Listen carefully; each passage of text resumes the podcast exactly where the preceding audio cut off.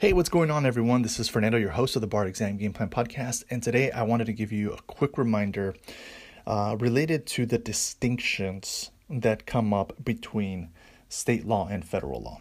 And this is really important. And to give you an example, you know, every jurisdiction is a little bit different, but every jurisdiction has some form of state-based law that you have to learn that is different from the general exams that are being provided nationwide and that really focus more on, you know, the consistencies of federal law. So, you know, there's things like, for example, hearsay, right? It's an out-of-court statement being brought in to prove the truth of the matter asserted. Okay, so that law is the same in every jurisdiction.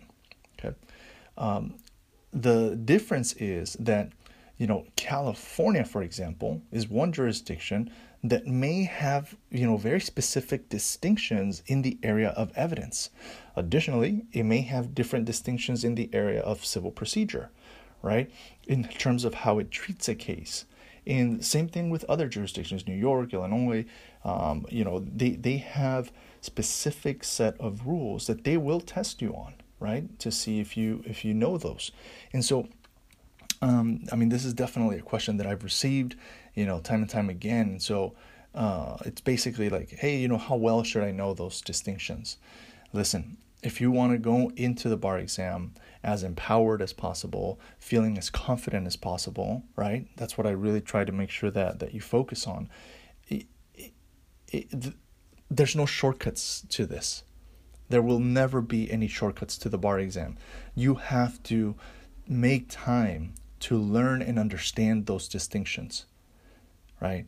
Because the feeling of going into the bar exam, right, just completely not knowing something, even if you don't get tested on it, right? Say that you don't study any of the distinctions and you don't get tested on them at all, which it just doesn't happen, right? Even in this most recent February bar exam, I was talking to my clients and there was testing on the distinctions, right? But even if it doesn't come up, which is unlikely, the feeling of going into the bar exam, knowing that there's something that you just completely didn't study or completely didn't review or touch at all, it's very daunting.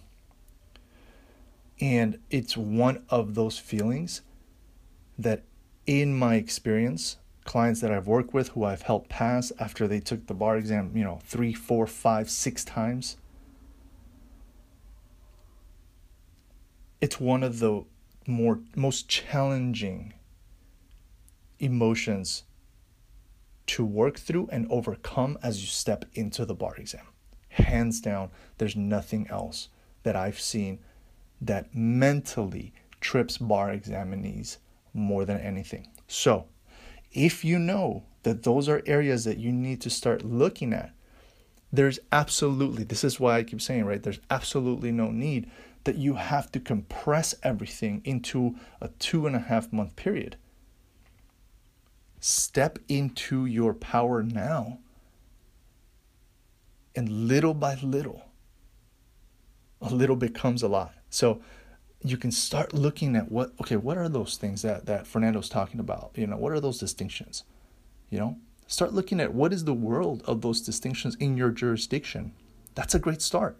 So you can be like, oh, okay, so this isn't going to hit me by surprise. I know in my state, these are the things, the distinctions that I have to look at between state law and federal. This is what my jurisdiction wants me to learn. Okay, so family law. Got it. In some jurisdictions that's tested, in others it isn't. And family law is a state-based, right, distinction. So just pay close attention to those. Don't disregard them. And really, again, you can do it. It's just sometimes what happens is you're giving so many different assignments, you know, by your bar exam prep company, and it's great. It really does, you know, help. But at the same time, there's just little tweaks there that you have to make sure you don't disregard, and this is one of them, all right?